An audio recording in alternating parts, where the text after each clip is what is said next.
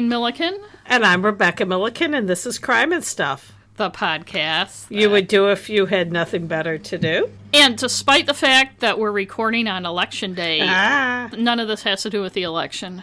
no, None of what we're recording today. no, It's just our usual stuff. yes. So I have some updates. Do you have any Uh, updates? I have one. Do you want to do yours first, and then I'll do yeah, yeah. Oh, okay. and I want to tell our listeners too. Today's episode is the first part. Of what we rarely do is a two-parter. So our next episode will be the second part of today's. Ooh, because Yeah. yours is long.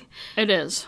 Okay. I thought it would be a quick, simple, easy one, and I. oh, those I've- always I know. out. I forgot how complicated it was, but it, it, uh, hopefully people will enjoy. Ooh, it. and I don't know what it is. I'm excited. You don't? But I'm- I'm excited too. Updates. Okay, I have a few updates. The first one is for episode 17, the Martha Moxley murder, which we recorded in March 2017.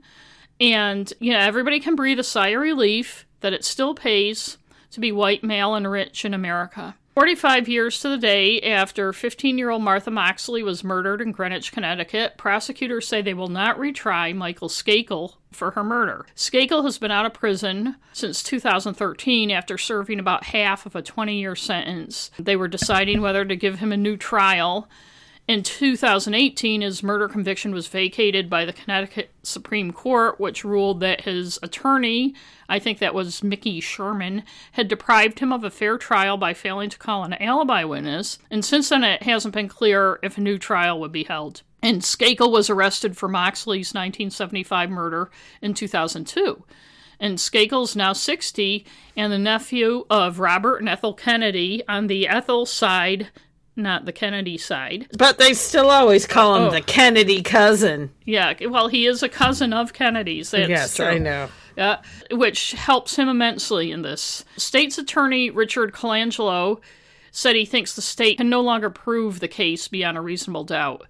And one issue is of 51 potential witnesses, 17 are now dead. And Skakel's attorney, Stephen Seeger, maintains Skakel's innocent. Quote, it's a relief that the state has concluded they could not prove their case beyond a reasonable doubt. They never could, Seeger said. He should never have been convicted in the first place. He spent his whole life pursuing a result like today, and I would argue not his whole life, since for the first 15 years of it, hmm. he hadn't been a suspect in a murder. it's the first day of the rest of his life. Oh my God. Moxley's brother John addressed the court to thank law enforcement. And by the way, this is from I think a CNN report. I'm not sure, but I didn't really Google around and get the best stuff. I just took what I could find. But anyway, Mar- Moxley's brother John addressed the court to thank law enforcement and express his agreement with the decision not to pursue a retrial. I think her family's just sick of it.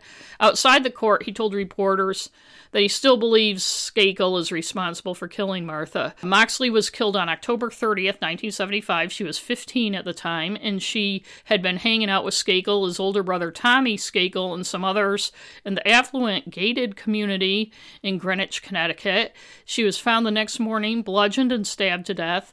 A broken golf club was found nearby. And I won't go through the whole case. You know, you can listen to episode 17, but I will say in the last couple of decades, Skakel and his family, including Robert Kennedy Jr., have promoted the favorite defense of many white people in America that two black guys did it, that strategy. And if you want to find out why I think Skakel or possibly his brother Tommy did it, you can listen to episode 17. Ooh. Yes. And I think you were of the same opinion. Yes. If he didn't do it, I think his brother did it. Yes. Which, I mean, I guess that's reasonable doubt. I don't know. Yeah, who knows? Anyway, But I do not believe as. Uh, I don't believe two they're- black guys. No. That nobody saw that night, managed to get into that white, wealthy, gated No. community and run around is they're accused of doing without anyone seeing them. No. d- I doesn't do pass, not believe that. Doesn't uh, pass a straight face test. No. But on the other side of the coin, black people Yes. continue to get screwed in America. On that side of the coin, I have two updates to episode 77. Say Her Name, the one that covered the Breonna Taylor killing and other murders by police of innocent black women. I have an indirect update, and then I have a directly Breonna Taylor update, so I'll do the indirect one first. All which right. is yet another story about how ridiculous it is for people to say there's no systemic racism or this shit just isn't happening in our country because things continue to prove otherwise. This information, by the way, is all from the Philadelphia Inquirer. Though numerous places carried stories on this, their information was the best. On October 26, the National Fraternal Order of Police posted a heartwarming photo on its Facebook page. It was of a white police officer holding a black toddler. The caption said, This child was lost during the violent riots in Philadelphia, wandering around barefoot in an area that was experiencing complete lawlessness. The only thing this Philadelphia police officer cared about in that moment was protecting this child. What a wonderful person. He is. It's awesome. The unrest came after two Philadelphia police officers shot and killed Walter Wallace Jr., a 27 year old black man who his family and neighbors said was experiencing a mental health crisis. Video of the killing of him showed him holding a knife and walking toward police when they opened fire. Each cop fired seven shots and killed him. The family had called for an ambulance, but cops showed up first. And we also address in episode 77 how that happening, cops with guns showing up instead of the help somebody needs, can affect someone who's mentally ill. But the, this update isn't about that. So back to the kid. Around the same time that heartwarming Facebook post was making the rounds, there was another viral image that was also going around. A video showing at least 15 police officers swarming a vehicle, bashing in the windows, pulling out the driver, a woman, and another passenger, a teenage boy, beating them, then appearing to remove a child from the back seat. I don't have to tell you that the toddler in the SUV is the same one in the Facebook post, or maybe I do, and that toddler was the one in the Facebook post. and a Philadelphia Inquirer photographer and a freelance photographer were also on the scene and got photos of that same incident. They're not the ones whose videos went viral, though. The Fraternal Order of Police deleted the post, the heartwarming one of the cop with the little boy, about 30 minutes after the Inquirer called them asking for comment.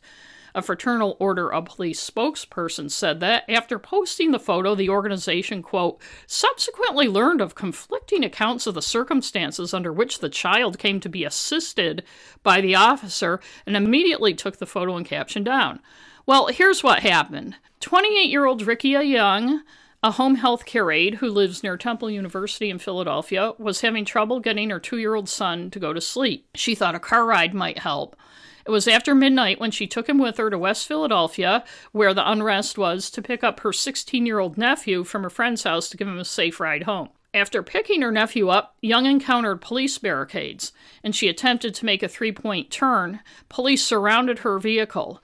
They pulled her and the 16 year old from the car, threw them to the ground, beat both of them with batons, handcuffed mm. them, and detained them, according to Young's attorney, Kevin Mincy. Young said police at the scene refused to tell her where her kid would be taken, saying only, he's going to go to a better place. We're going to report it to DHS. And DHS, for those of you who don't know, is the Department of Human Services, which does like child protective stuff. And the police then put Young in a police van and took her to police headquarters at 7th and Race Streets. Her head and face were bleeding, and so they took her to Jefferson University Hospital for medical treatment, and police stood watch while she was treated. She was handcuffed while she was treated, and then she was taken back to headquarters and processed. Her lawyer says she was kept in a holding cell, wasn't told what charges were against her, and it turns out she wasn't charged with anything. And she was issued a wristband that read assault on police. She was released without being what charged. What the hell? I know. No shit. It, she was released without being charged, and Mincy, her lawyer, says she isn't sure what time she was released, but the sun was up. And this all had happened around 2 a.m., by the way. There was another woman in the police van who had a cell phone when Young was first put in the van from her car, and Young had called her mother from the van on that woman's cell phone. Her mother went to the scene to get the baby, and police told her to go to 15th Street and John F. Kennedy Boulevard which was four miles away in Center City, another part of Philadelphia. The grandmother of the toddler found him sitting in his car seat in a police cruiser with two officers. He had a lump on his Oh, baby. I know. He had a lump on his head and glass from the SUV's broken windows in his hair. The toddler was treated at Children's Hospital of Philadelphia for a large welt on his head. Young had a bloody nose, a swollen trachea, blood in her urine, and swelling and pain on her left side. This report doesn't say how the 16 year old boy was doing or what happened to him, but he was also beaten and injured. Mincy said police have not told the family where the SUV is. And this story was written about four days after the attack on Young by the police. So, over this past weekend, by the time this comes out, maybe they'll have told her. Her baby's hearing aid and her purse and wallet and cell phone were all still in the car. Mincy, the lawyer, said that Young and the baby are both traumatized. Quote, every time she sees a police officer the last couple days, she's worried that they're coming for her. Her son, even though he's hearing impaired and still developing his speech, is definitely showing some signs of trauma. Philadelphia Police Internal Affairs opened an investigation, and Commissioner Danielle Outlaw said a few days after the incident that one officer seen in the video, quote, using strikes against the car has been placed on restricted duty pending the, the outcome of the investigation. Quote, I still don't know all of the details, but I will tell you after reviewing the video what I saw. It was quite concerning, Outlaw said. But I'm hmm. very careful about what I say because I do not know all of the circumstances around it. Thomas Fitzpatrick, a partner at the firm representing Young, said he could say without equivocation that no one in the vehicle took part in looting or riotous behavior. Riley Ross, another lawyer for Young, said that the police Facebook posts had racial over and undertones. Quote, It's truly unbelievable and unimaginable that this is all happening at the hands of people that are sworn to protect, he said, and are now trying to falsely tell us that they are the only ones that can protect us. Despite the unrest after Wallace's shooting, which included looting, burning, and all that stuff, Fitzpatrick, the lawyer, said Philadelphia must not stand by idly and watch people be victimized and beaten by the police. Enough is enough. Who the hell do they think they are? We are not going to let this continue. And that is that part of the update. Ooh. So to recap, an innocent black woman was pulled from her car, beaten, thrown in jail with a wristband around her that said assault on police. Her two year old was taken away from her and just stuck in a mm. police cruiser. Her injured two year old was taken away from her and put in a police cruiser for no good reason. And I have to say, that would not have happened to me or Becky to you, right? No. No. And well, the wor not the worst part of it, but the added horrible part of it is that post they had. Right. Um, right. I know. Saying that they The baby was abandoned, walking barefoot. Right. Uh, give me a break. I know. Jesus. And that the and that the only thing on that officer's mind was protecting the baby. oh god. You know, i- yeah, ripping a kid from its mother's arms, uh, or its mother's car at least. And now the latest on Breonna Taylor, this from the Louisville Courier Journal. Louisville Metro Police Sergeant Jonathan Mattingly, who was shot in the thigh during the March 13th police raid on Breonna Taylor's apartment that left her dead, is countersuing her boyfriend Kenny Walker, alleging battery assault and emotional distress. It's a counterclaim to uh, suit Walker has filed. Mattingly alleges Walker shot that night, which police say struck Mattingly in the femoral artery and required five hours of surgery, was, quote, outrageous, intolerable, and offends all accepted standards of decency or morality and hmm. he's seeking a jury trial, damages, and attorney fees. I'm hmm. not sure a jury trial would be the way to go on that, but to each his own. In an emailed statement, his lawyer, Kent Wicker, wrote Sergeant Mattingly was shot, and nearly killed by Kenneth Walker. He's entitled to and should use the legal process to seek a remedy for the injury that Walker has caused him. Hmm. And Walker had sued this summer the police department, Mayor Greg Fisher, Attorney General Daniel Cameron, Commonwealth Attorney Tom Wine, and others. First of all, seeking immunity from prosecution and a judgment entitling him to the protection of Kentucky's Stand Your Ground law for the shooting. I am a legal gun owner and I would never knowingly shoot a police officer, he said at a press conference after he filed the suit in September. Breonna and I did not know who was banging at the door, but police know what they did. And I think, as everybody knows, they were awoken by banging on the door. They did not hear anyone saying they were police. And Walker had a gun, and they burst through the door, and he shot because he thought somebody was bursting into their apartment. And then she died in a hail of bullets. And Mattingly's lawsuit also, I think, kind of meanly says that Walker hid and shot at them and Breonna Taylor, who was next to him, didn't hide, and so she was shot. Kind of almost blaming Walker for protecting himself. I think in an incident like that, you're not necessarily, it's happening in split seconds. You know, you're not It's processing. funny how when it's the cops that are reacting and Mm-hmm. shooting people, it's understandable. But when it's a citizen who's not even trained that way, Yes. then it becomes this horrible Yes. thing. And it's funny how often the cops shoot somebody because they think they have a weapon and the person doesn't, but they're justified because they felt they were in danger because they thought the person had a weapon or was going for a weapon or something. And here you have a stand your ground thing. And Mm-hmm. um, I, if he had been a white guy and they hadn't been cops, he'd be given a medal or something. I know. well, well, what can you say? So m- another update I have is Ooh, Susan you're Trask. so busy. I, I know. These are all short. The other ones are short. Susan Taraskiewicz, episode 80, September 14th, and I'm just catching up on it, was the 28th anniversary of Susan Taraskiewicz's murder. And as usual, her mother made sure people remembered. Marlene Taraskiewicz told Boston 25 News she is not a cold case, she is an active case, and will stay active until I get justice for her. One note way back when, around the time Sue was murdered, after Sue was murdered, Northwest Airlines, her employer, offered a $250,000 reward for information leading to a conviction. It's a long story. You have to listen to the episode. Part of a harassment lawsuit. They didn't do it on their own volition. But anyway, when Northwest Airlines merged with Delta Airlines in 2008, Marlene and the rest of the family was afraid the reward would go away. So Marlene started trying to get Delta to commit to the reward. It took her until 2017, so um, nine years. But she got someone at Delta, explained the situation, and asked if they would help her. And she says, I got a letter. More than willingly, they have honored the reward. So there is still a $250,000 reward for information leading to the conviction of Sue Taraskiewicz's killers. Nobody's ever been charged in it. Marlene still thinks Sue was killed because someone thought Sue knew about a credit card scam some coworkers had going on. I think it was more complicated than that and had to do also with psychopathy and male privilege, but you have to listen to the episode to get the full explanation. Yes. And Marlene hopes the $250,000 reward might help turn up the heat. Quote, they are going to keep looking over their shoulders 28 years. Maybe they think they got away with this. But they get away with this, they're going to think they can get away with somebody else, she said. And also, Mass State Police, Massachusetts State Police said the Taraskiewicz case remains open and active. And finally, I have a quick Ghislaine Maxwell Ooh. update.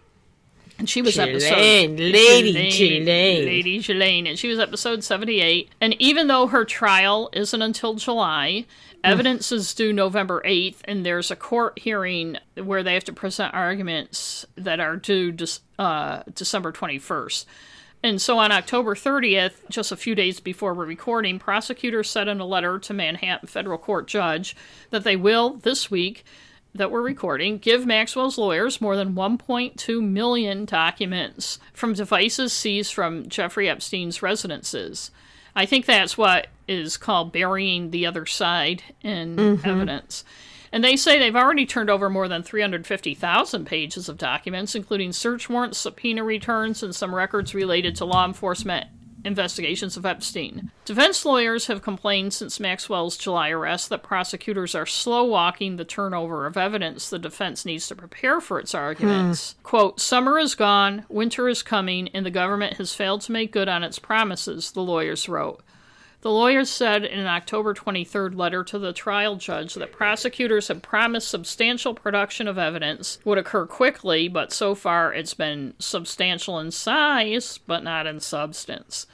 And they said about one fourth of mm-hmm. the documents turned over so far relate to materials from civil litigation to which Maxwell was a party, and that includes that deposition that was released a few weeks ago. And the remainder relate largely to Epstein and have nothing to do with the 1994 to 1997 time period of the conspiracy alleged in the charges against Ghislaine Maxwell. In their letter, prosecutors called the defense claims factually and legally incorrect. Quote, contrary to the defense's suggestion, the government has made numerous productions consistent with the discovery schedule in this case and is working diligently to continue Mm, to I meet the bet they discovery deadlines in the case, they wrote. And you know, well, I think she's guilty as fuck. I still think the defense lawyers have a have a point there. And um, Yeah. prosecutors also disputed defense claims that Maxwell did not have adequate access to evidence at the Metropolitan Detention Center in Brooklyn, where she's held without bail. Prosecutors said she has access to the- the materials 13 hours a day, longer than any other inmate. And just one last note when her deposition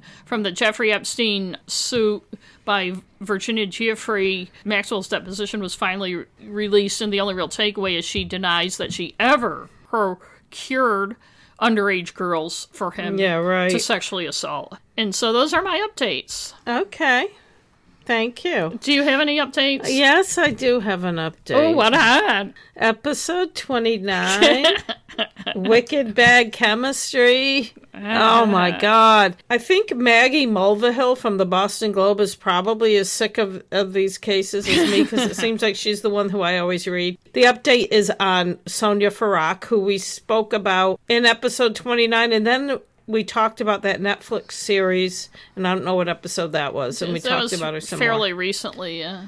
Annie Dookhan was a lab a chemist in the Boston area who falsified positive results in order to convict people of drug offenses. Sonja Farak was a lab worker in Western Massachusetts who also falsified results, but she did it so she could do like every single drug that was came through the lab. I know.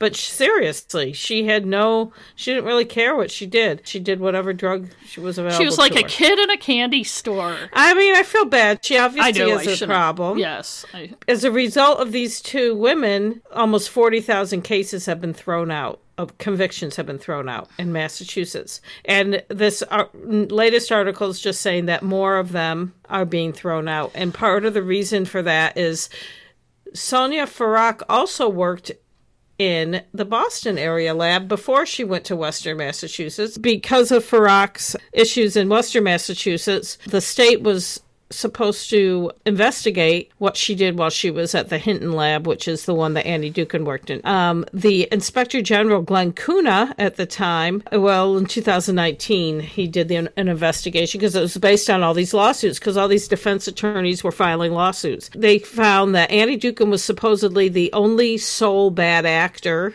in that lab, and Sonja had done nothing wrong while she worked there. There's a lot of evidence that she did falsify evidence while she was there, too. Because of individual cases having convictions being thrown out, the Supreme Judicial Court of Massachusetts found that the state has to reinvestigate and uh-huh. more cases are going to be thrown out. Ugh. And we talked about this a little bit. Annie Dookhan was convicted in 2013, and I think Sonja was 2014. So, in all these years, these convictions are being thrown have been thrown out. Besides convictions being thrown out, we are talking about how defendants have to pay court costs and they have to pay fines. Those have to be they need to be compensated for those. So that is it's millions and millions of dollars because of these two lab workers we we've already talked about this. Not just their fault, although they are the bad actors, but the fact that there was no desire to really investigate Sonja Farak because they already had Annie Dookhan messing stuff up, and then with Sonja, it was going to cost the state so much money. I think they just kind of like tried to sweep it under the rug. But people were falsely convicted. Yes. Um, evidence that was manufactured. You just can't have that. So Right. Basically my update is the same old shit that's been going on it's just more more pe- Right. it's just getting bigger and bigger and bigger Right. And the fact, too, especially like that, not especially, but that documentary that was very in detail. Yes. it was almost a given that Sonja didn't start doing stuff till she went out to Western Massachusetts. She was And doing it before. The fact that she was doing it before it really complicates things. And okay superior court judge in april in his ruling he wrote the absence of a proper investigation here should not stand because the state did not. They didn't do an investigation. They just Right. kind of said, "Yeah, she's fine." And I'm not saying that everybody that was convicted is a perfect person or innocent, but you we don't know, and you cannot convict people on faulty evidence, Right. and then those convictions can't stand. Right, and the just- and the right, and the irony of it is people who are innocent were convicted on false evidence, and also people who did much less, or the charges against them were much less than what she was doing, were convicted. But the, the court system, or the you know the whole system, didn't care about those people not being treated fairly by the judicial system because they didn't want to deal with the person who is actually committing greater crimes. I know, know? I know. So it's just one of those. Yeah. Episodes that will keep on giving me back Yes. updates, which is why I did one from almost 200 years ago last time Right. because Little we won't find know. any updates on her. Right. You're going to be doing the presentation today, and I don't know what it is, so I'm very Mm-hmm. Excited. I think you will very. It's like name that tune. I think you will very quickly know. Ooh. You'll also be excited about it. So yeah, let me know the minute I will. that you know. Okay. Okay. Yes. So I should just start, right? Okay. spoiler. Just start Right. Spoiler alert. Today's story. already. Well, that's when you have a spoiler alert. Today's story does not have a murder. It could have very easily, but it Okay. doesn't. But it does have so many of those elements that make a story fun, especially a main one. Uh, There's, of course, Ooh, at least one. Yes, at least one controlling male asshole, possibly more. Sex, small town sensibilities, uh, a variety of jailhouse snitches, really dumb criminals, and the kind of courthouse dialogue that makes Maine trials so special. It may not be the worst crime ever committed, but I thought at the time, and I feel now doing it, that it captures our hometown of Augusta, Maine, and the surrounding area Ooh. just so well. And while this story was briefly in the national spotlight twice, my information comes almost entirely from the Morning Sentinel of Waterville, Maine, the Kennebec Journal of Augusta, Maine, and they were both there from the beginning to the end, and also the Bangor Daily News of Bangor, Maine. One issue was that a changeover in content management systems at the Kennebec Journal and Morning Sentinel shortly after this happened makes it virtually impossible to find any of the early articles and some of the later ones. I did use newspapers.com. Neither of those papers are on it, but the Bangor Daily News is, and fortuitously, they had this weird Ooh, I didn't know that. sharing agreement for a while th- where the Bangor Daily News was printing articles from the, the KJ and the Morning Sentinel. And so I was actually able to find some of their articles in the Bangor Daily News. But I really miss the Maine State Library being open. Um, I know. because there's nothing like those newspaper archives. And so let's get started. And as I said, Becky, I know I'll probably be no more than three sentences into this, if that, when you know. But Robert Richards and Shirley Rogers, two paramedics with the Belfast Ambulance Company, were driving their ambulance east on Route 3 just outside of Augusta, Maine, a little before 1 a.m. on Wednesday, June 3rd, 2009. The two had taken a patient to Maine Medical Center in Portland, and the route back to Belfast is up 295 to Augusta. Then you get on Route 3, which is a two lane road, like all Maine state routes are, that connects the middle of the state to Belfast on the coast. And as I said, it's rural, dotted with small towns and villages. They were driving through Vassalboro, right outside of Augusta, one of those small towns, when they saw an orange glow behind a building up on a grassy rise. Ah, Do you I know think what I it know. Okay. I think so. Okay, the building was a one time motel that had a variety of businesses before it became vacant several years before. But that February, a coffee shop had opened up there.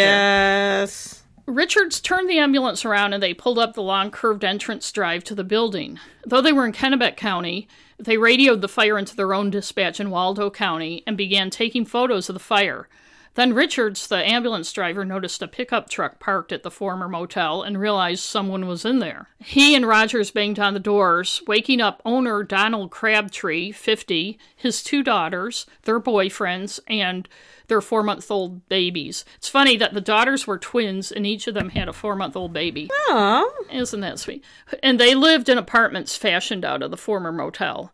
All seven got out safely. By then, Morris Perry, a lieutenant with Vassalboro's volunteer fire department, was on the scene. Quote, I could see that at that stage the fire was inside. It was rolling and venting out. It had burned through the wall and was venting out the top, he said. Vassalboro, like most towns in Maine, had a volunteer fire department, and he had to wait for the town's fire apparatus to get there before he could do much of anything. It eventually took 50 firefighters from eight communities to put out the fire. By the time the fire was out, the former motel building and attached coffee shop were a complete loss. Normally, a fire like that would just make the local news, if that. This one made national and international headlines because this wasn't just any coffee shop. This was the Grandview Topless Coffee Shop, That's right. which had opened in February to what immediately became international fanfare, and Yes. I'm not exaggerating. It And- was. I remember at Yep. the time. And yes, it's just what it sounds like. The waitresses, and let's be fair, a couple waiters were Yes, there were topless. waiter- waiters. Only a couple, and they weren't the popular. And I, I was living in Hallowell at the time, and I remember somebody I knew online asked me to please go there Mm. and tell them what it was like because they didn't live in Maine. and I Mm, all they had to do is go online. Yeah, but they wanted somebody Yeah, to. Uh, experience it, and I said I would, but I, I never did. Now I never will. No, you won't. As you can imagine, it caused that amused kind of stir that you were just kind of talking about, that things like that cause. Small town in a rural state is thrown into the news in an uproar by something folks in the big city would probably take more in stride. And there were tits, naked ones, which of course was the whole point. The town, with a population back then, similar actually to what it is now of about 4,300, didn't have an ordinance that prevented nudity. My guess is they'd never thought they'd need one. And the shop, which only served coffee and donuts, was doing well at the time of the fire. They had some weird pricing thing that I can't remember well. I remember it just being confusing to me, but it was something like $3 for the first cup of coffee and then like $20 for the second or something like that. You know, because people would sit there all day and leer over their one cup of coffee. Ugh. I know. In any case, as I said, it was doing well. So well, in fact, that just hours before the fire, Crabtree, the owner, had been before the Vassalboro Planning Board seeking to extend the hours of the shop and make it into a strip club. Ugh. Crabtree, hours after the fire, told Glenn Adams of the Associated Press that he was determined to reopen, even though he wasn't insured. It was immediately clear at the scene that the fire was arson. A red plastic gas can was lying on the grass, and obviously, to the arson investigators, gas had been splashed on the outside of the building where the fire had started. And the question hung in the air, like the acrid smoke from the remains of the Grandview topless coffee shop. Who would want to burn it down? Who indeed? But before It was we, me. Yeah, I know. I didn't like that twenty dollar friend- yeah, coffee $20 second coffee. cup. Before we answer who wanted to burn down the Grandview topless coffee shop, let's look at the short but lively history of the Grandview topless coffee shop. Ooh. On January 6, 2009, the Kennebec Journal first reported the plans for the coffee shop. Crabtree was going before the town planning board that day, the day the story appeared, for a business permit. The motel was one of those you see all over Maine and probably all over the country. Built in the middle part of the last century, they're one story with outdoor entrances to each room. This one had a bigger section in the middle for a restaurant. The entire building had a log cabin like exterior, and the restaurant had most recently been Mac Daddy's Pub at the Fat Cat Grill, which hmm. had closed three or four years before. It wasn't clear when it last operated as a motel, but I think it was a long time. it was a long time, but like I remember Yeah. it being a motel in the eighties. Yeah. Right. Reporter Susan Cover, who was later city editor when I came up to work there, wrote Neighbors who lived near the Grandview Motel, which could soon be offering a grand view of another type, offered mixed opinions on the plan to turn the old motel into a coffee shop with topless waitresses. Cover, Sue Cover talked to neighbors for that first story, and at the time it was just your typical small town newspaper story. No clue of what was to come. For instance, Becky Young, who lived on Mudgett Hill Road, which was a dirt road that went from Route 3 up behind the building into the woods, said there was a lot of unwanted traffic when the building operated as a bar. This is a rural town, she said. People move here to be quiet. She was not in favor of a topless coffee shop, Sue Cover hmm. wrote. I think it would b- bring a bad crowd, she said. But mm-hmm. Mike Preventure, who told Cover he'd lived on Mudgett Hill Road for the past 20 years, said he was okay with the plan and hoped whatever happened, the owner stuck with it for years to come. Apparently, a bar there before, it's not clear if it was Mac Daddy's or one before that, had strippers because he said of the topless aspect, there were entertainment gals there before and it didn't seem like it was problematic. Neighbor Randy McKeel said, I don't care what they do, they're just trying to make a living. Planning Board Chairman Virginia Brackett told Sue that the town didn't have the authority over what the staff wore, just whether the business had adequate lighting, parking, and septic, that type of thing. When the planning board met that night, more than 50 town residents showed up, which if you've never been Ooh. if you've never been to a small town planning board meeting and I've been to many, I can tell you that's about 47 more people than would normally show up on a good night. According to the newspaper story about the meeting, most of those who attended were not in favor. As someone who's covered many planning board meetings in Maine and other northern New England towns over the decades, I can tell you that many probably preface the remarks by saying how long they've lived in town. Like, like that gives them some added authority that other speakers don't have. People always say, "I've lived in town all my life," or "I've lived here since 1992," or I, you know, it's uh, funny because you just know people are going to say that. Alas, I couldn't find anything but an Associated Press story Ah, that likely boiled down some of the original KJ stories, so no quotes like that, but we can all picture them. Planners reiterated at the meeting they had no power over whether the staff at the coffee shop wore tops or not. They only had authority over things like parking, traffic, and signs. And Crabtree said he planned to open in 30 days. And on February 25th, 2009, the Morning Sentinel in Waterville carried an article that piqued the interest of national and ultimately international media. The story was written by Scott Monroe, who I later worked with. Accompanying the story was a tasteful photo by Joe Phelan of the Kennebec Journal. The two new- newspapers were in cities about 15 miles apart, are so they share resources sometimes. And the photo shows the back of a topless waitress at a table with two typical Maine guys in their 60s, baseball caps and work clothes, smirking and leering at her. That's my interpretation. The coffee shop. The coffee shop had just opened the day before. Scott has a nice touch with irony and other things, so here's some of what the story said. On Tuesday morning, a small sign hung in front of the log cabin style building listing the hours 6 a.m. to 6 p.m. The outside windows were covered with promotional posters for New England coffee. Up the entrance ramp to the front door, another sign, over 18 only, and another at the door, no cameras, no touching, cash only. A man in a hmm. white dress shirt kept watch at the front door. Inside, two men sipped coffee at a booth. The rest of the tables were empty. There were 15 tables with room enough for 58 people. Also inside were three topless women, one topless man, and owner Donald Crabtree in a dress shirt and tie. Blue Öyster Cult's don't fear the reaper.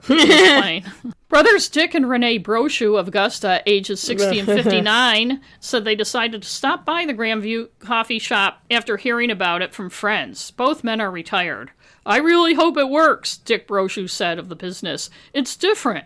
I kind of like it. If you don't like it, I say don't come in. Stay away.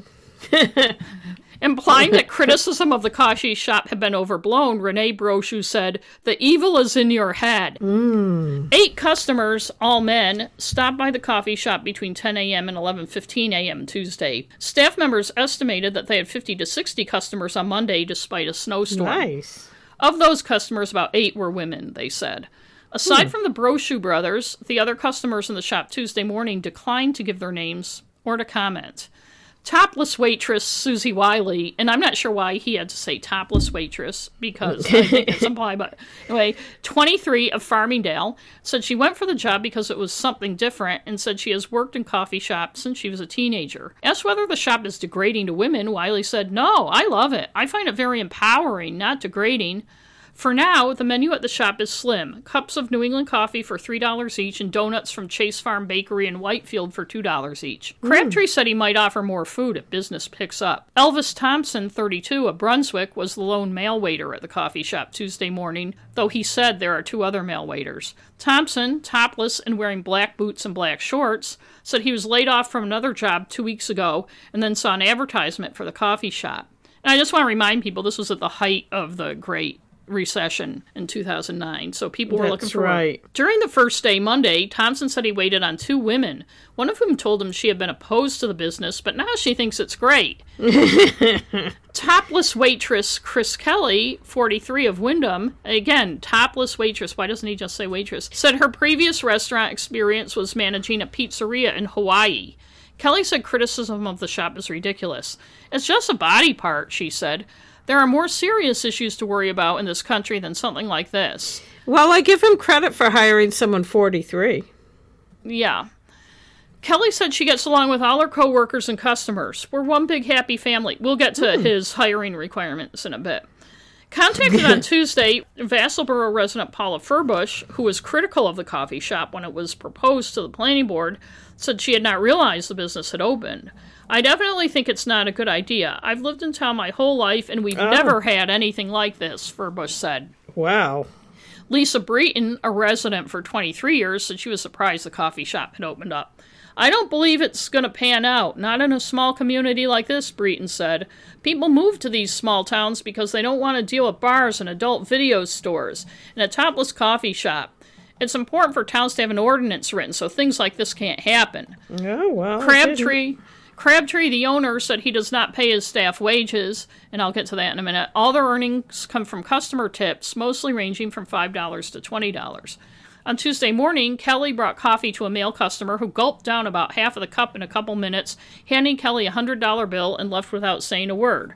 T- topless waitress, Ginny Labrie, 34, Sorry. of Palermo, wore fluorescent pink nail polish and has a tattoo of a rose on her arm. I'm glad Scott was looking at her arm and not. Labrie said she had previous experience as a store manager and used to work in dance clubs. She said she enjoys chatting with people, and she has received many compliments from customers, such On as you, boobs. such as "You're pretty, nice body, nice tattoos, and you're very colorful." I haven't had hmm. anybody leave without a smile yet, she said. Crabtree said he interviewed 150 people for the positions and narrowed the field to 10. Hmm. Before I go any farther, just let me put my two cents about what I think of this. Oh, you never have opinions on anything. Right. I think hmm. women have a right to display their bodies any way they want. But maybe I'm old fashioned. It's still a turnoff to me when they're exploited this way. And just because the women may not feel exploited doesn't mean they're not. It's a shop for horny men to leer at women's tits. Gross. Face it, that's the whole point. That's why it got the press, and all the headlines and tongue in cheek stories support that. Obviously, the fact he had topless male waiters doesn't really make a difference because male breasts don't carry the same connotation female ones do. It's a false equivalency. My issue is that the exploitation that, among other things, validates objectification of women, which is the underpinning of a lot of misogynistic crime, and the fact crimes against women, particularly sex crimes, isn't taken seriously. Mm-hmm. I'm not saying women and their bodies cause sex crime. I'm saying that exploiting men's purient attitude toward the nude female body and couching it in a kind of jokey look at the tits context trivializes issues around sexual assault. If this if that makes any sense. I mm-hmm. don't I don't mean to be such a Debbie Downer when everyone is having so much fun looking at and talking about naked tits, but there you go. And anyway, this was at the height of the Great Recession, and I know people were desperate for work. The fact he didn't pay them an hourly wage, but they worked for tips, by his own admission in several subsequent stories, just makes it more exploitive. And to clarify, I don't want to go into a rabbit hole on it, but in 2009, the minimum wage in Maine was $7.25 an hour. Employees with tipped staff were required to pay employees $3.63 an hour, no matter what they got in tips. Mm-hmm. If the tips exceeded the regular minimum wage by 50 cents an hour, employers could take a quote tip credit, which in Maine was 50%, with a maximum of 5.12 an hour. Anyone who made more than $20 in tips a month came under this law. So Crabtree was required to pay them by the hour, no matter what their tips were. The fact he came right out and said he didn't, and no one seems to have looked into it, shows how distracted they were by the naked tits. I just feel it's important to point out wage theft whenever I see it. I know it's And- horrible. And finally, my uh, final complaint about all this is on top of everything else, nudity and food together have always had a kind of yuck factor Me for too. me. So that is that's how I feel about that. I just wanted to get all that out. Okay. Okay, after that story appeared, as I said, the nat- I'm sure AP picked it up, and the national and international press gleefully picked it up. Obviously, to me, it was the small town factor. If this coffee shop was in New York City, for instance, I don't think it would have gotten a fraction of the attention. And of course, you know, naked tits. For instance, a Boston.com headline was A Shot of Sexpresso. And here's an example from CNN, which chose to show the- the- Please. I know, which chose to show the topless male in a photo. This is from CNN. The headline was Topless Coffee Shop, a hit in small town Maine. And the story said, It's a rough time for business, but one entrepreneur may have found the recipe for success. Many local residents were irate over the idea of combining coffee and nudity, but Donald Crabtree saw a profitable business venture. Quote, I know what people want, he said. People like nudity, and coffee is profitable. Sure.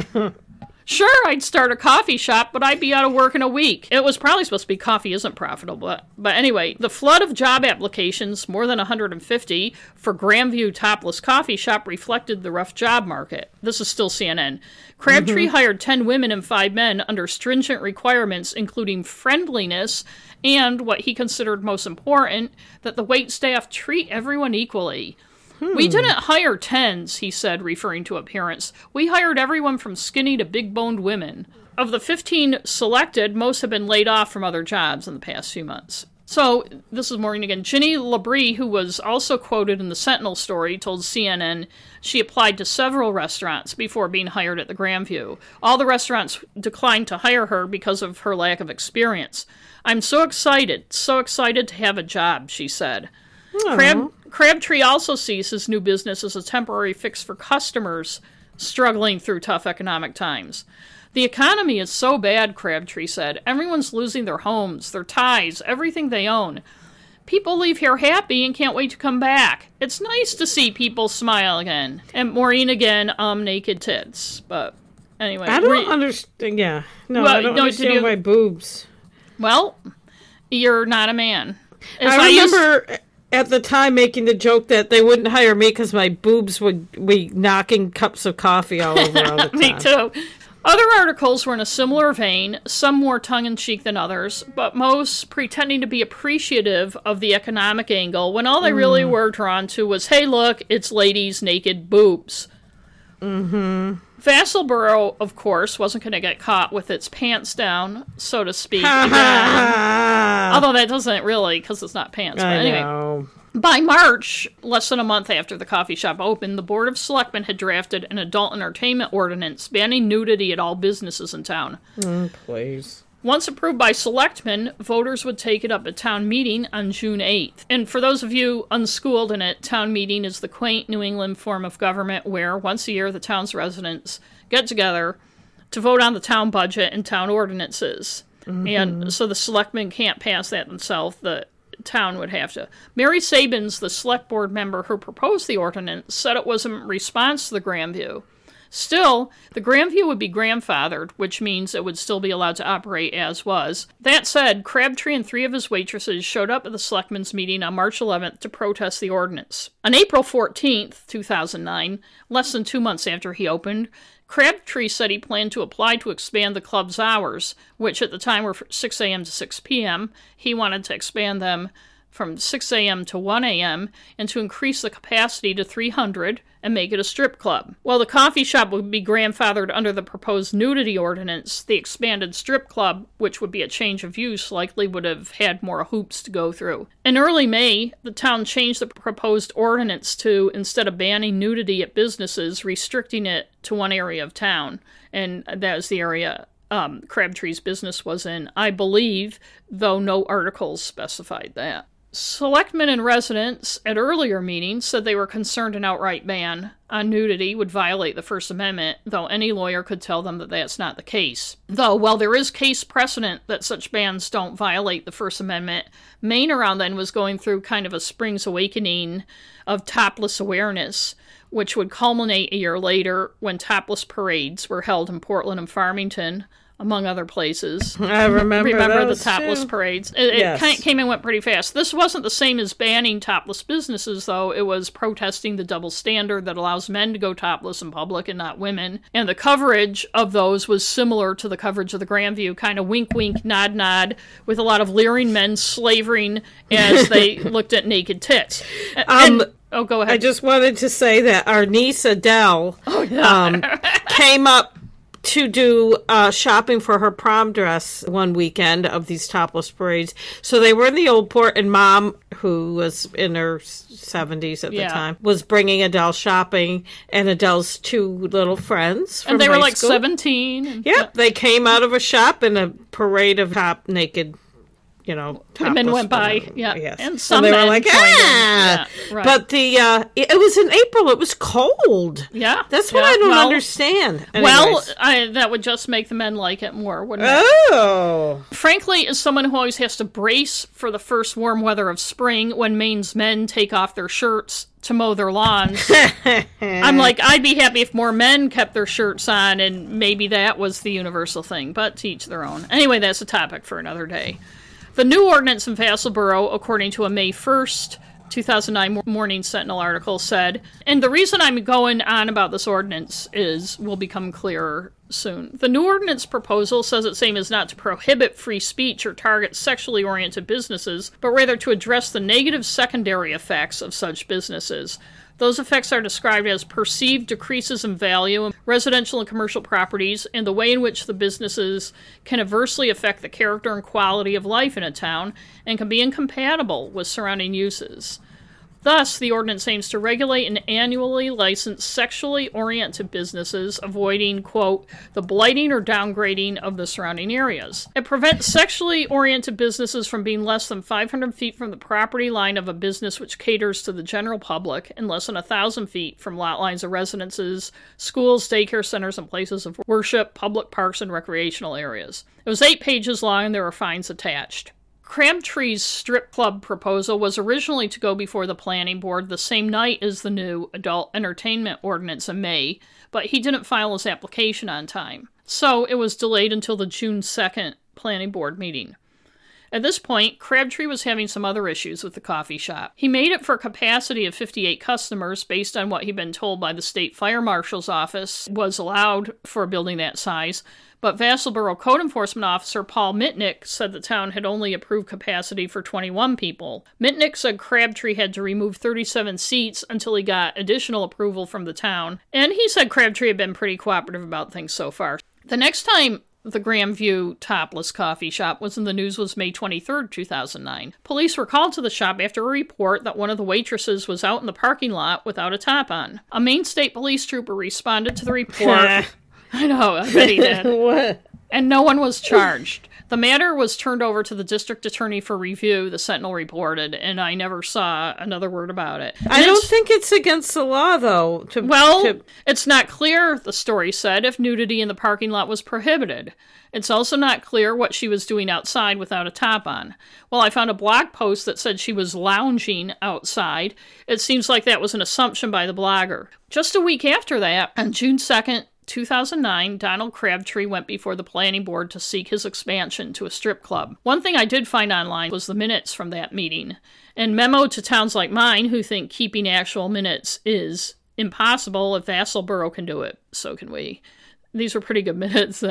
Crabtree had scaled back the plans for a 300 person strip club, according to the minutes. And looking at the minutes, things were pretty run of the mill that night. Aside from the board, the public included 11 people, including Mary Grow, who at the time was a sometimes correspondent for the Kennebec Journal, and she also wrote for the Town Lines Weekly, Scott Monroe from the Sentinel, Scott Episcopo from Channel 13, and a handful of other people. And it's funny, the minutes uses mostly their first names. The minutes say originally Donald was proposing additional seating capacity and possibly adding meals and entertainment in the form of music and dancing waitresses. However, he indicated that he has scaled back his expansion and wants to remain a minor project. He said he was here for requesting that the hours of operation be extended, that parking for his employees could be allowed out back, and deliveries for oil, propane, and the trash dumpster be allowed out back from Mudgett Hill Road access. Donald indicated that he also wanted to ask about allowing the waitresses to dance to music that would be provided from CDs. He and the board mused over whether that would fall under the new ordinance for adult only businesses that was scheduled to be voted on a week later at town meeting. The feeling was it would be a change of use since just the coffee shop was permitted and the ordinance would apply. What followed wasn't anything out of the ordinary from any other planning board meeting, and this is reading directly from the minutes. Ginny asked what would change outside, and Donald said nothing. Doug asked about screening out in the back, and Donald indicated that there was a tree line. Sally asked about employees and food preparation. Donald indicated that there are three employees a shift, and the food was only pastries and was prepared in a microwave oven. Someone in the audience asked about alcohol, and Donald said that he was proposing no alcohol. Donald indicated that he wanted to ex- extend his current hours of 6 a.m. to 6 p.m. to 6 a.m. to 1 a.m. Ginny indicated that he would have to fill out a new application and a new map. The additional employee parking should be indicated on the map, along with a dumpster and its screening. Dick Bradstreet asked if the change in hours was a change in use. Ginny didn't think that it did. Kathy asked if the hours of the new ordinance would affect this proposal. It would not if the proposal was not regulated by the new ordinance, they thought. Doug asked to explain the seating issue with the coffee shop. Paul passed around some photos to the board taken inside the coffee shop. He said technically the tables have bench seats that can fit four per table, but typically only one or two people sit at each table since four would be a tight squeeze, and people that do not know each other are unlikely to sit together. Paul required Donald to take out two tables. There are currently 13 tables there with 25 seats, and an additional space for a handicapped person on a wheelchair. Ginny asked about additional seats, and Donald said he wasn't proposing any. Ginny said that if you want the two tables back, the new application would be the time to ask. The application should also address noise and lights for the additional hours. Doug indicated that screening for the back parking could be needed. Pam Yurkowski, and I think she was a member of the audience, asked if the issue of whether the dancing was a new use had been decided. Ginny said they hadn't cleared that up and probably weren't qualified to answer the question.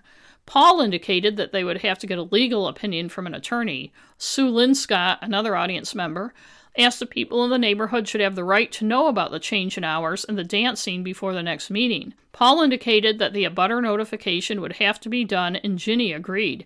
It was decided that the new application would have to include all the changes, and these would have to be addressed in the performance standards. The board decided to schedule the next planning board meeting for July 14th due to Paul being on vacation July 7th. The meeting adjourned at 8:30 p.m. It was four and a half hours later that Robert Richards and Shirley Rogers, the two Belfast paramedics, discovered the fire. Our old friend Steve McCausland, spokesman for the Maine Department of Public Safety, said Aw, later. Steve. I know. Well, he he's he's working for Nancy Marshall's PR place good now. for him. Crisis communication. Said later that the fire was arson and said evidence had been taken to the state police crime lab for analysis. And once again, the Grandview was making national and international headlines. Most of the stories making the assumption that someone unhappy there was a topless coffee shop in town had taken action. The lead to a Boston Herald story was typical. Quote, It appears at least one person felt a topless coffee shop in Maine was too hot. Oh, God. A June 10 blog post by someone named Louise on a site perhaps ironically called shadowproof.com. And I say it's ironic because there isn't a lot of transparency on the site, including who the bloggers are, wrote The Grandview did extraordinarily well, so well that Crabtree decided to speak with the town planning board about expanding the business.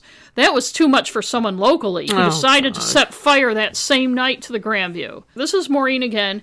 I will say, granted, some reactions to the fire would lead to that assumption. Glenn Adams of AP reported the day after the fire talking to residents Richard Flick estimated that 97% of Vassalboro's 4,200 residents oppose the topless cafe. He hopes Crabtree doesn't rebuild. Sherry Perry, also of Vassalboro, said, I'm a believer and I'm a Christian, and I don't want this trash in my backyard. No good can come from it.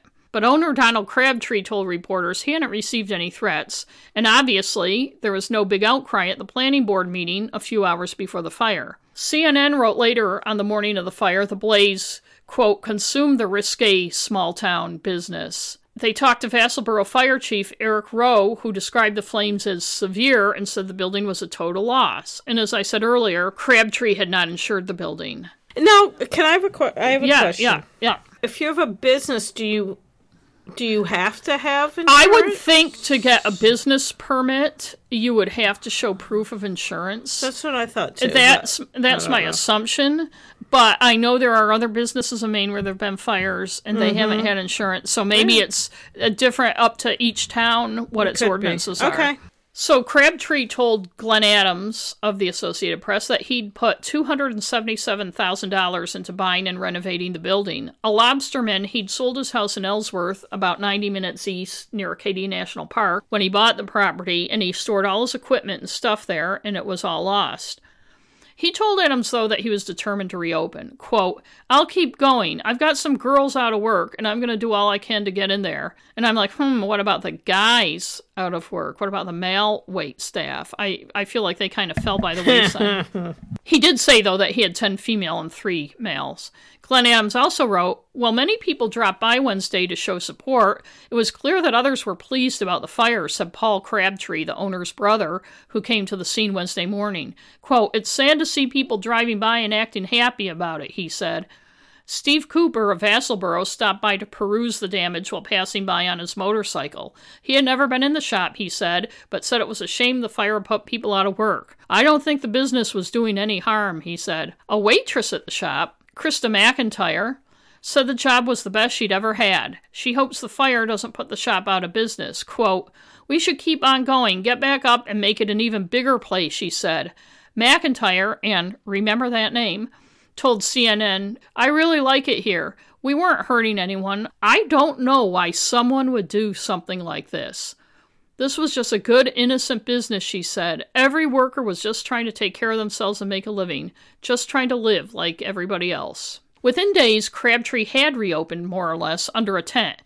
The waitresses wore bikini tops and, on cold days, sweatshirts. Quote, They have car payments, house payments, kids. They're volunteering their time and they're still getting tips and they're getting checks in the mail from people. One girl got a $10 check from a lady out of state, Crabtree said. Again, illegal not to pay people who are working for a for profit business. On June 8th, a few days later, at town meeting, 200 voters approved the adult entertainment ordinance. The arson fire was being investigated by State Fire Marshal's Office, the Federal Bureau of Alcohol, Tobacco, and Firearms, the Kennebec County Sheriff's Department, and the Vassalboro Police Department. On June 16th, State Fire Marshal Sergeant Ken Grimes told the Morning Sentinel they were working on some leads, but hadn't narrowed it down to a suspect. With it determined arson, but the police not talking about any leads, as I said, the assumption persisted that it was someone who had an issue with the coffee shop being in town. The Shadowproof blog included a column written as a letter to the arsonist, and I couldn't find it online, so it's not clear who wrote it, so I'm not sure who I'm about to mock. But here's the letter, or column rather. Dear Mr. Hot Stuff, Maybe you knew that owner Donald Crabtree, his twin daughters, their boyfriends, and two infants were all asleep inside when you set the place ablaze just after midnight on Wednesday. Or maybe you were too hell bent on burning down the coffee shop to even wonder whether you were putting any lives in danger. Either way, you're out of your mind. Had it not been for the ambulance crew that awoke Crabtree and his family as the flames spread, you could be looking at multiple murder charges right now. And this is Maureen again. I agree with that. Uh, back to the column. Monday morning, less than a week after you redefined the word coward, Crabtree was back in business and promising he'd rebuild. And here's a quote from Crabtree in it To all the people around Maine who are having a hard time and losing everything, don't give up. It ain't the end of the world. We're here in a tent, but we'll be back. And back to the letter. I forgot to mention the clear plastic gerbil cage salvaged from the fire. No, it wasn't occupied. That now sits next to the coffee machines under the canopy. It's been transformed into a donation box, and this is really going to fry you. It was half full with cash less than three hours Ooh. after the not so grand reopening Monday morning. While a few might secretly applaud your vigilantism, many more condemn it. As they sipped their coffee and chatted Monday, they talked about law and order and the freedom to decide for themselves whether topless waitresses are, shall we say, their cup of tea. And I do wish, and I do wish I know who wrote that, but um, sorry It wasn't. Was it in the Press Herald? You said. Yes, but I couldn't find it online because it was 2009. I wonder the- if it. Okay. Yeah. and It the like blog like poster didn't seem to find a reason to actually who wrote that. Anyway, on August 15th, the Morning Sentinel reported that Crabtree had listed the property for sale. Scott Monroe wrote in the Morning Sentinel, and this isn't the whole article, just part of it. Crabtree won't say he's giving up on rebuilding the topless coffee shop business in Vassalboro. Still, he's ready to move on if he can sell the property, he said. We've done all our options, and pretty much all of them fell through, Crabtree said. Everything's in the air. We're still trying a bunch of stuff out. We don't know if we're going to sell it or what. I'd like to find somebody to become somewhat of a partner in the business. The Crabtree has vowed to rebuild the business and has been accepting donations that so far have totaled only a couple thousand dollars. If he can't rebuild the business, Crabtree said he may move out of state and establish the same business in a more populated area, try to expand the business bigger, start a franchise. Quote, Maybe I can go somewhere where people won't look at you crooked, he said. Hmm. This is Maureen again. He apparently had no immediate takers because by November 2009 he told the KJ he was going to ask the planning board for a permit to open in a mobile home on the site. He eventually got the permission and did open in the mobile home. Over the course of the winter, several Maine towns put the wheels in motion for ordinances banning nude dancing and other nude things in their towns. What everyone except investigators weren't aware of was that very early in the investigation, months before, the investigation was narrowing in on a totally different suspect and motive. He didn't live in Vassalboro, and he wasn't some morally righteous anti coffee shop crusader out to rob hard-working, labor law violating Don Crabtree and his half naked staff out of a living. Rather, his motive was much more familiar to listeners of this podcast. A coercively controlling man, pissed off that a woman he thought of as his wasn't doing what he wanted. Raymond Bellavance Jr., 48 in 2009, was not a name that had been publicly associated with the Grandview Topless Coffee Shop. Bellavance didn't live in Vassalboro, he lived in Augusta on Jefferson Street. Actually, I should say Jefferson Street's his last known address, which is in what's known as the Sand Hill neighborhood of Augusta, the French Canadian section. Donald Crabtree knew who he was, though. In March 2009, a few weeks after the coffee shop opened, Bellavance showed up and demanded that Crabtree fire Bellavance's girlfriend, Krista McIntyre, one of the waitresses, the one who told CNN she didn't know who would do something like that and she liked working there. Bellavance told Crabtree McIntyre had done something illegal. Apparently, he was more specific, but the newspaper either chose not to elaborate or maybe the police didn't elaborate to the newspaper. But what Bellavance told Crabtree was basically that Krista McIntyre was using the coffee shop for sex work though I'm positive he didn't use that term. Crabtree, in an April 7, 2010 story in the Kennebec Journal, uh, a year later, told Scott Monroe that Bellavance told him if he didn't fire McIntyre, Bellavance would have him shut down. Crabtree said, I said I wouldn't fire her until I had evidence myself. I talked to her and she said it wasn't true, Crabtree recalled, and I told Bellavance to go right ahead and try it. That was the last dealing I ever had with him. Crabtree said he was pleased authorities finally had identified a suspect after nearly a year, but he remained perplexed about the case. I think Bellavance was angry because she was working here making it on her own, and he didn't like that, Crabtree said. I'm angry because I lost my whole life savings over something very stupid. I could have lost my kids, and I lost a lot of money that night. Kennebec County Superior Court issued an arrest warrant for Bellavance on the arson charge on April 5th, 2010. In the story, it says investigators say he is five foot seven inches tall, weighs 150 pounds, is dark haired and heavily tattooed, including images of skulls on both arms. Authorities ask that anyone with information on Bellavance's whereabouts call Maine State Police, and the reason they couldn't find him was because he had skipped the state. Authorities confirmed that Bellavance had been in jail at the Kennebec County Jail up, up until three days before the arrest warrant was issued for the arson case. According to Kennebec County Sheriff Randall Liberty, Bellavance entered the Kennebec County Jail on March 25th after a court hearing re- regarding $1,840 in unpaid fines for driving as a habitual offender. However, Bellavance was released from jail after making arrangements with the court to pay the fines, according to Liberty, who now, by the way, is commissioner of the Department of Corrections. At the time, we knew the arson charges were close to being pending, and the investigating officer was notified, Liberty said. Asked why Bellavance was released just days before the arson warrant was issued, Liberty said, I'm not sure what happened. Arson is a Class A felony among the most serious charges in Maine. Steve McCausland, the state police spokesman, said the specifics of why he has been charged with arson is something we're not talking about publicly at this point, other than we did confirm his former girlfriend was waitress there. We think that friends and associates know where he is, McCausland said, and hopefully some of them will give us a call or someone from the general public will recognize him. By spring 2010, nearly a year after the fire, though it will be, become clear later that they knew about Bellavance almost immediately, police were getting ready to charge Bellavance with arson. He was in Kennebec County Jail on the habitual offender charges while they got their ducks in a row.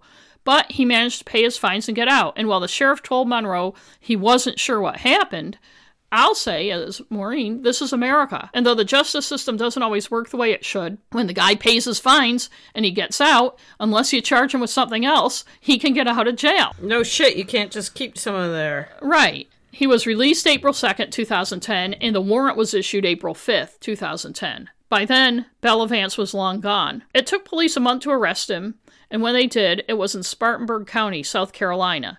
They didn't say at the time exactly how they tracked him down, just that the state fire marshal's office and the Southern Maine Violent Crimes Task Force of the U.S. Marshal Service was instrumental. Crabtree said he was glad now they could find out what happened. I feel safer now, he said. Krista McIntyre described in news stories variously as Bellavance's girlfriend and Bellavance's ex girlfriend, said she didn't know why he'd be in South Carolina and didn't know what to think about the whole thing. It's a lot to take in, she said. We'll just have to wait and see when it goes to court. A May 2010 article based on the affidavit for Bellavance's arrest shed a little more light. It said Bellavance used gasoline to burn the coffee shop down because he was angry with his girlfriend who was having an affair with the coffee shop's owner. In July 2010, Bellavance was indicted on two charges of arson, one related to destruction of property, the other endangering a life. The affidavit, which I sadly couldn't find online, is 19 pages, according to a July 2, 2010 Craig Crosby story in the Kennebec Journal. It said during the investigation they talked to two dozen witnesses, almost all of whom said Bellavance talked to them about burning down the coffee shop. The affidavit establishes that Raymond Bellavance was clearly agitated and became more agitated when he learned his girlfriend, and that's in quotes or brackets, so it might have said something else, was having a sexual relationship with the owner of the Grand View Topless Coffee Shop. Ken McMaster, the investigator for the state, says the affidavit establishes that prior to the fire, Raymond Bellavance had made statements that he was going to burn the Grandview Topless Coffee Shop and that after the fire, Raymond Bellavance made statements that he had, in fact, burned the Grandview Topless Coffee Shop. The waitresses, almost all of whom have criminal records, paint a picture of Bellavance as a man eager to maintain control over the woman with whom he was involved. I'm, I'm reading from Craig Crosby's story, by the way. Bellavance showed up at the coffee shop in March 2009 and made a scene in an attempt to get McIntyre fired. McMaster said. A corporal with Kennebec County Sheriff's Department wrote in a report detailing the incident that Bellavance was angry about illegal activity he alleged McIntyre and Crabtree were conducting at the coffee shop, and as I mentioned a little while ago, that was alleged sex work. Hmm. Tara Mishu Bellavance, Raymond Bellavance's estranged wife, said her, Interesting name. yes, it's Mishu hyphen Bellavance. Oh, I get it. Tara Mishu Bellavance. Okay. Bellavance, yeah, sorry. Okay. Oh, oh, you thought It it was made like it sound like Tara Tir- tiramisu. I know. Now I'm getting hungry. Um, Mm, yum. said her husband is controlling, possessive, and abusive with women that he is in a relationship with. Mishu Bellavance recalled asking McIntyre whether she still worked at the coffee shop. Quote, according to Tara, and this is quoting McMaster and Craig Crosby's story in the affidavit, McIntyre said she was, and then Bellavance interjected a statement, until I fucking burn it down, although fucking is just F with a hmm. line. McMaster said, when asked, Tara believed that Bellavance was serious about the statement. And it's funny, it says that she was serious about the statement because later you'll find out she says that she didn't think he was. But anyway, Bellavance pled not guilty on July 28. He was being held on 1 million property or 200,000 cash bail and was forbidden from contacting Crabtree. His attorney at the time was J. Mitchell Flick. Assistant DA Steve Parker said Bellavance had an extensive criminal record going back to 1979. It would be more than a year later, when the trial began in December 2011, when everyone found out what actually happened when the Grandview topless coffee shop burned. And Ooh, that's the, the rest of the story. Right, that's the end of part one.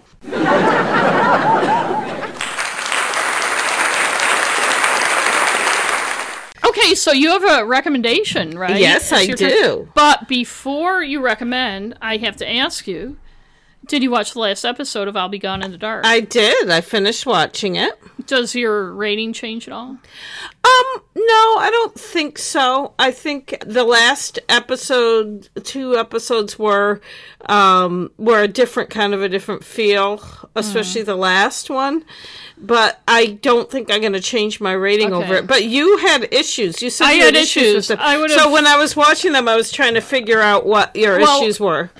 Well, I would have taken a point away had I been doing it for beating the drum based yeah. on the final episode, which was all promotion for the book. Yeah. And yeah. I get, as you know, I get bored and impatient, especially in true crime things, when they start like all the stuff like the appearances and the book signings and the blah blah blah and it's just i, I want to hear about the murder and stuff you know the episode after the book gets published it was just really fawning and gratuitous. I thought it was a little bit. There were parts of it that I, I guess I'll give it a pass just because I think overall yeah. it was really yeah. good. Yeah, the way it was put together was was good, but I thought that. um See, I liked like the first five minutes when they had Bonnie, his white, you know, the one Yes, I know, was very happy to see her.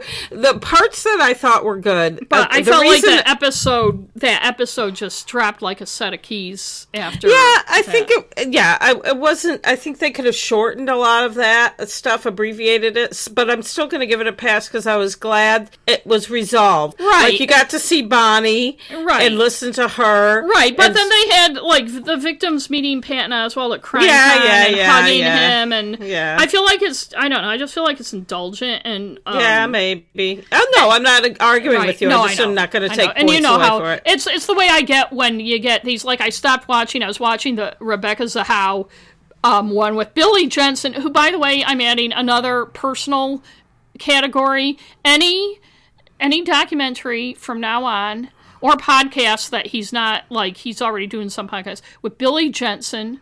I'm automatically taking a point away. Okay that you know it's not retroactive. So, but like that Rebecca Zahau one, and that, too. and I'm not rating it today or anything, but I just want to mention before we get to your rating, you know how impatient I get when people are driving around in cars, talking on phones, setting up meetings, and then also having meetings that you can tell like they're just learning something when you can tell that they've they already know it. You know what I mean? And yes, and I feel like it's all this fluff that could be, you know, like that's what the the second making I can't remember what it was. No, it was an innocent man. The last oh, yeah. episode or so when they had that young reporter and she's doing this driving around talking on her phone trying to set up meetings with people and I'm like I don't want to fucking see people driving around in their car talking on their phone. I know, I don't like that either. Um, but anyway, so this isn't about me, it's about you. What are you rating today?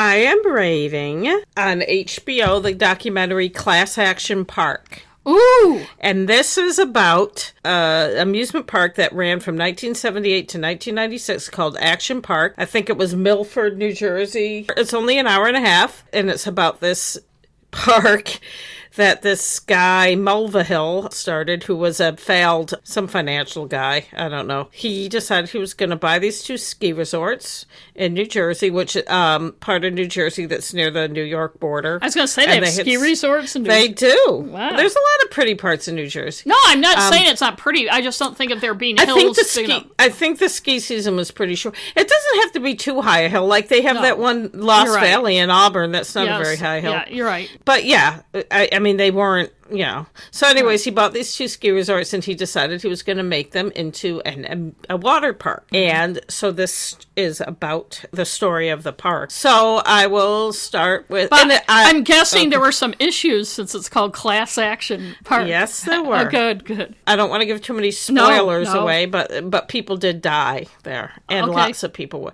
Wow. So bad reenactments. I'm taking off half a point. The reason I'm taking half a point off is not because they were bad as far as being cringeworthy or, or something like that. What the documentary has is it has a lot of talking heads, which I'll talk about later. It has narration and it has some of these little cartoon things to kind of explain things. And in some ways they're helpful, but in other ways they're a little too cutesy. Like, I don't mind if someone has a cartoon type thing or a computer reenactment of how something works, but these were kind of funny, and I'll, I'll talk about it more in a later why I I didn't really like it kind of set the tone Okay. Yeah, when people That- die, it's like yeah. yeah, that's the thing. So we'll talk about that later, but I'm taking half a point off for those. Narrative cliches, no. I don't think there's a narrator. I'm pretty sure there isn't a narrator. Yeah, Um, if you don't remember, then even if there was, it means yeah, it wasn't so, intrusive. Yeah. And, and yeah, it was no. So I'm going to say no. Racial gender obtuseness. There's no points taken off for that. Although everybody in it was white, it might be just because of where it was in New Jersey and what kind of clientele was there. It was kind of lower class. A lot of people. were they? Who were were they talking to? Just regular people, or were they like They were talking talk- heads? They were talking to people that worked there, and we'll Uh-huh. get, and I'll talk about that a little more when we get to it. Um, and people that went there, and they do have a lot of archival footage, which I'll go, get into later. And it looked like most of the people that went there were white, like lower class white people. Right. Um, lack of good visuals. No, they actually have a lot of really good visuals of film from from when it was operating, ads from it, stuff like that. That really helped Oh, I like put, that. set the mood because a lot of it was 70s and 80s. Ooh. Missing pieces. I'm taking a point off because, as I said, there were there were victims. The only victim's family member that they talked to was the mother of one of them, and I thought that they could have talked more about all of the victims uh, who died, how they died. They mentioned their names and where they died, but they didn't go into enough detail about how they died. And, See, I would want that. I were. would want how they did. Yes, Yeah. there, there, there should have been more of that. So that's a point off.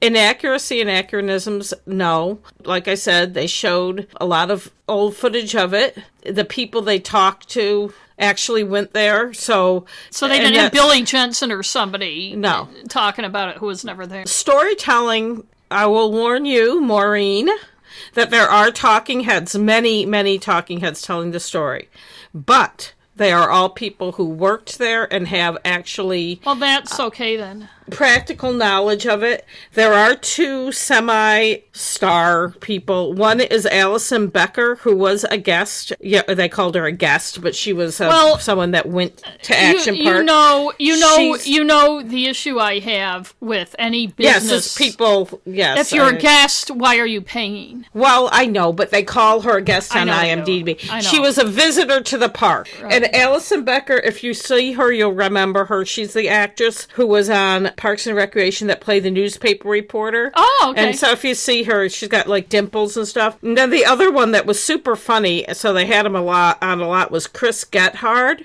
Who's um if you see him you recognize him. I don't I think he's a little younger than us though. He's wicked funny and he went to the park a lot and he just has a funny way of telling a story. So I think that's why they had him on a lot. And dad thought he was hilarious. Dad watched this with me by the way. Dad liked it. So Oh, that's good. um so I'm taking a half point off of storytelling because also of the little cartoony things. I thought a lot of it was humorous. It's not that I don't think you can you can mix humor with tragedy, but I thought that it aired more on the side of being funny and then the last 20 minutes of it were talking about the guy dying and stuff and I'm like they needed to mix it more in I don't know. It needed to be done a little bit more Right. smoothly or Yeah. somehow. I don't know. Freshness. I it was. I think it was fresh. The way it was told, I enjoyed watching it. It was nice and short. It could have had more, you know, things in it, but I think I had never heard of it before. I wasn't from that area, so I enjoyed hearing it uh, about it. And repetition, no. There probably were a couple things they repeated showing, but it wasn't enough that it bothered me. And beating the drum, I'm going to say I could take half a point up, but I'm not going to because people keep, you know, of the people saying, aha, it was so funny. You know, you always got, you know, injured while you were there. Everyone who went there got injured, blah, blah, blah. But I don't know. It didn't bother me. So I'm giving Yeah. it eight points, and I highly recommend it. I will watch it. Eric, um, who's Hannah's father, is from New Jersey and is his What exit? family. so I texted him while I was watching it, and I said, "Did you ever go to Action Park?" And he said, "Yes." and I said, "Well, I'm watching a documentary about it." I said, "Did you ever get hurt?" And he said, "No." He's like, "But I'm surprised my cousins never did because they were crazier than me." And then he said, "My favorite ride was the Alpine slide, and I hadn't gotten to that part yet, so I'm watching." And that's the one that I think two people died on the Alpines. no, I think only one. It was like a um. They have them at Attitash too, the ski area, but they're like a a concrete little, you know, like a bobsled type of thing. But you're on a little Oh, roller right, thing, right, like and a you go down. almost, right? Yeah, it's, like kind of like that. not on ice, but right? this whole thing about this park is the guy did not have any. He just came up with these ideas for rides, and then he had people build them. And It's like he, that. It's like that Dan Aykroyd character on Saturday Night Live. Yes, you know, and he couldn't get- broken glass. Yes, exactly. He couldn't get people to insure him, so he made this fake insurance company in the Cayman wow. Islands. Oh, wow. He had Oh, like awesome. teenagers working there, like just teenagers. So Wow. I think you would enjoy it. I, I, enjoyed it. I would. I'm gonna Um, watch it. I enjoyed it very much, but I feel like the story could be told with a little more depth. Although I didn't have any problem with the humor in it, I but wonder I, if someone. I do recommend it. I wonder if someone's written a book about it. Did they have anybody who's written about it on the documentary? No, they had, but they did have a lot of people that I enjoyed. The people that worked there. The Lots of times when I watch a documentary and they have somebody who's written a book, I'm like, good. Now I'll get that person's book. they didn't. yeah. They didn't that I can remember. Oh, okay. I'll So- be interested to see if you agree I will. with me. I don't know. It was fun. Good. An eight. That's good. That's good. An eight. Yeah. So our next episode, we're gonna have the second half of the Grandview Topless Coffee Shop. Whoa. And for anybody who didn't think this first half was very exciting, hopefully the second half gets more exciting. So that's it for tonight, then, right? Thank you, everybody. Thank Thanks for you listening. listening. Bye bye. Yes. Oh, wow! Oh, oh What's, what's happening? I don't know. Why is it all red? Just a minute. Let me look. Oh, uh, There, I fixed it. For some reason, for, some, some reason, it was. I had not. I swear to God, I did nothing. I just muted, and then when I came back out, it was on. it was on plus eighteen decibels. So That doesn't. uh, Gee, I wonder how that could have happened, though. I didn't do anything. I think my notebook might have clicked the mouse. yeah, that must be what it was. Ugh.